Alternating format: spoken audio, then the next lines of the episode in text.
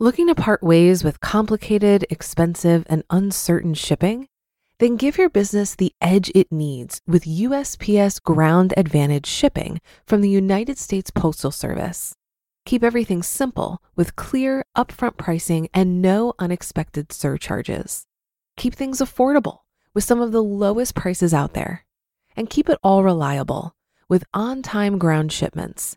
It's time to turn shipping to your advantage. Learn how at USPS.com/advantage. USPS Ground Advantage. Simple, affordable, reliable. Many of us have those stubborn pounds that seem impossible to lose, no matter how good we eat or how hard we work out. My solution is PlushCare.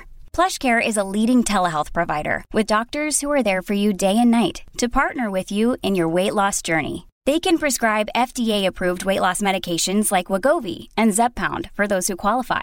Plus, they accept most insurance plans. To get started, visit plushcare.com/weightloss. That's plushcare.com/weightloss. This is Optimal Finance Daily, episode 1991, A Flexible Plan for Health Insurance in Early Retirement, Part 2, by Chris Mamula of CanIRetireYet.com. And I'm your host and personal finance enthusiast, Diana Merriam. Now, today's post is a continuation from yesterday. So if you're new here, I'd recommend listening to yesterday's episode first. But if you're all caught up, let's hear part 2 and continue optimizing your life. A Flexible Plan for Health Insurance in Early Retirement, Part 2, by Chris Mamula of CanIRetireYet.com. Our plan, as long as my wife continues to have such excellent working conditions and enjoys her work, is for her to continue working part-time. However, we acknowledge that this presents two major challenges. On a societal level, there's already a strong trend among small businesses to stop offering health insurance coverage to their employees because steady rate hikes have made it cost prohibitive. Therefore, there's no guarantee that she'll continue to receive this benefit, let alone having it extended to our family. On a personal level, she was among the first hires at a small company that continues to grow. She currently loves her job and work conditions. However, we don't want her to be bound to having to work a job just for health insurance if these conditions change. Therefore, our future plans include a lot of flexibility and uncertainty. Future flexibility. There are many moving parts in the American healthcare system and our personal lives that make planning beyond next year very difficult.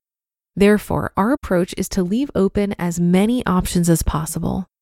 Beyond 2018, we'll consider 3 potential future solutions to obtain health insurance.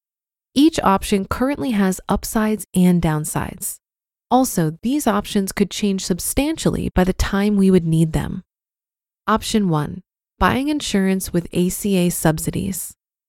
Justin, who writes the blog Root of Good, has been very transparent in what using the ACA looks like to make health insurance affordable for his family with young children. He also wrote an excellent article that simplifies the process of understanding and navigating the different ACA subsidies. We would most likely follow a similar path if having to buy insurance today. If the ACA remains intact by the time we need it, the obvious positive benefits are that it guarantees that we can buy health insurance. As long as we structure our income carefully, as most early retirees should be able to, it will be affordable. The negative aspects of doing long-term planning around the ACA are that it's under constant political assault, and there's no guarantee what it will look like in the future. The other negative aspect is that we hate the idea of complicating our financial lives to have a low recognized income just to obtain government subsidies. Option 2. Healthcare sharing ministries. We like the idea of healthcare sharing ministries as an alternative to traditional health insurance. One idea that is particularly appealing is the simplicity of paying our share without the added complexity of manipulating our income to receive subsidies. While more expensive than subsidized insurance, healthcare sharing ministries would allow us to pursue whatever opportunities we want, whether financially lucrative or not. This is ultimately what financial independence is all about for us. Healthcare sharing ministries come with downsides because they're not insurance. They're not bound to the ACA rules related to pre-existing conditions. Therefore, they may not be an option by the time we would need them. The lack of legal protection that comes with traditional insurance also makes me slightly apprehensive, though anecdotally, healthcare sharing ministries seem to function very well. Because they're not bound by ACA rules, healthcare sharing ministries can cap the benefits an individual can receive. While this helps healthcare sharing ministries remain more affordable than traditional insurance, it would add risk to an individual in a worst-case scenario. Healthcare sharing ministries also have a Christian affiliation and have varying degrees of exclusivity as to who and what conditions they cover. This is another reason healthcare sharing ministries are more affordable than unsubsidized insurance, as healthcare sharing ministries are better able to control their risks and costs. As our society becomes progressively more secular, this gives me pause in banking on the long-term viability of healthcare sharing ministries, as they could become political targets. And option 3, health insurance insurance.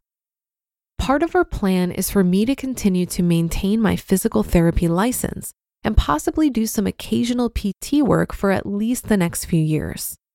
In the event that all else fails, I would have the option to simply return to work and obtain health insurance through an employer. Essentially, I'll maintain my professional license as insurance, that I could go back to a job at which I can obtain health insurance. The positive here is that it's pretty easy and inexpensive for me to maintain my license. Also, if I do small amounts of work to help me stay current, it would allow me to make and maintain social connections. I would also make a significant amount of money doing small amounts of reasonably enjoyable and rewarding work. The obvious downside is that I'm retiring from PT in the first place because I became burnout on it. While doing some occasional part-time or seasonal work could be fun and rewarding, having to return to full-time practice just to obtain health insurance is a worst-case scenario. No clear answers. Unfortunately, after working diligently on our early retirement plan over the past 5 years, my wife and I have not reached a satisfactory long-term solution to the health insurance challenge. While I would love to write a single blog post that prescribes the best of 2 or 3 good options, I simply don't see that as being the case. My hope is that sharing our plan demonstrates the real challenges and trade-offs that come with transitioning to early retirement in the current health insurance environment. There's no quick, secure, long-term fix to the health insurance challenge for many early retirees. However, with careful planning, flexibility, and the ability to accept some risk, the challenges around obtaining affordable health insurance are not insurmountable. You just listened to part 2 of the post titled A Flexible Plan for Health Insurance in Early Retirement by Chris Mamula of CanIRetireYet.com. Looking to part ways with complicated, expensive, and uncertain shipping? Then give your business the edge it needs with USPS Ground Advantage shipping from the United States Postal Service. Keep everything simple with clear, upfront pricing and no unexpected surcharges. Keep things affordable with some of the lowest prices out there. And keep it all reliable with on-time ground shipments. It's time to turn shipping to your advantage. Learn how at USPS.com/advantage. USPS Ground Advantage. Simple, affordable, reliable. For a lot of people, it can be stressful and confusing to manage their finances. Even I used to feel this way when using different finance apps. But then I tried Monarch Money and everything got so much easier. Maybe you're saving for a down payment, a wedding, a dream vacation, your kids' college.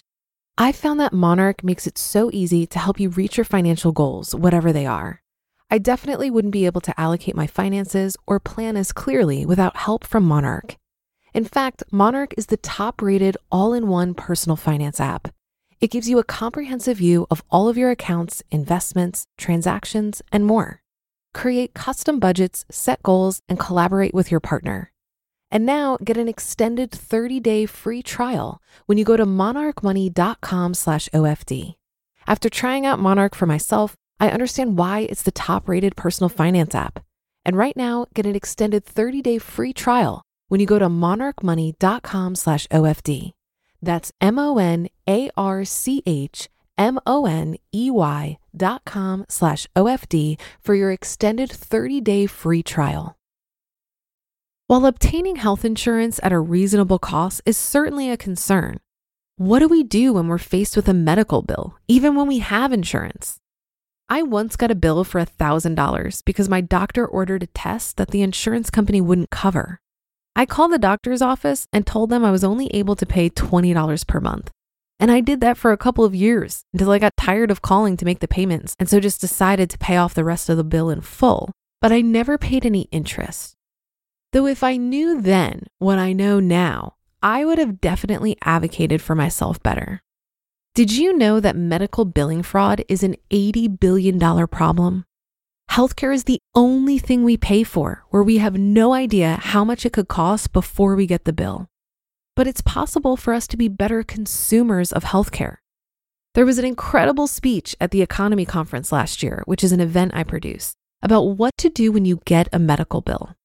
The speech was from Angel Cellucci, who investigates medical billing fraud and abuse. And she's found from 20 years of data that 93% of medical bills may contain errors and or blatant fraud. Always request an itemized bill and make sure you understand and agree to everything before you pay anything. There are 4 main types of common errors to look out for on medical bills. And if you'd like to learn more about this, check out Angel's speech on the Economy Conference YouTube channel titled The Uprising of America Against Its Profiteering Healthcare System. And that's another episode of Optimal Finance Daily in the books. Thank you for your support and for listening every day. Have a great rest of your day, and I'll catch you tomorrow where your optimal life awaits.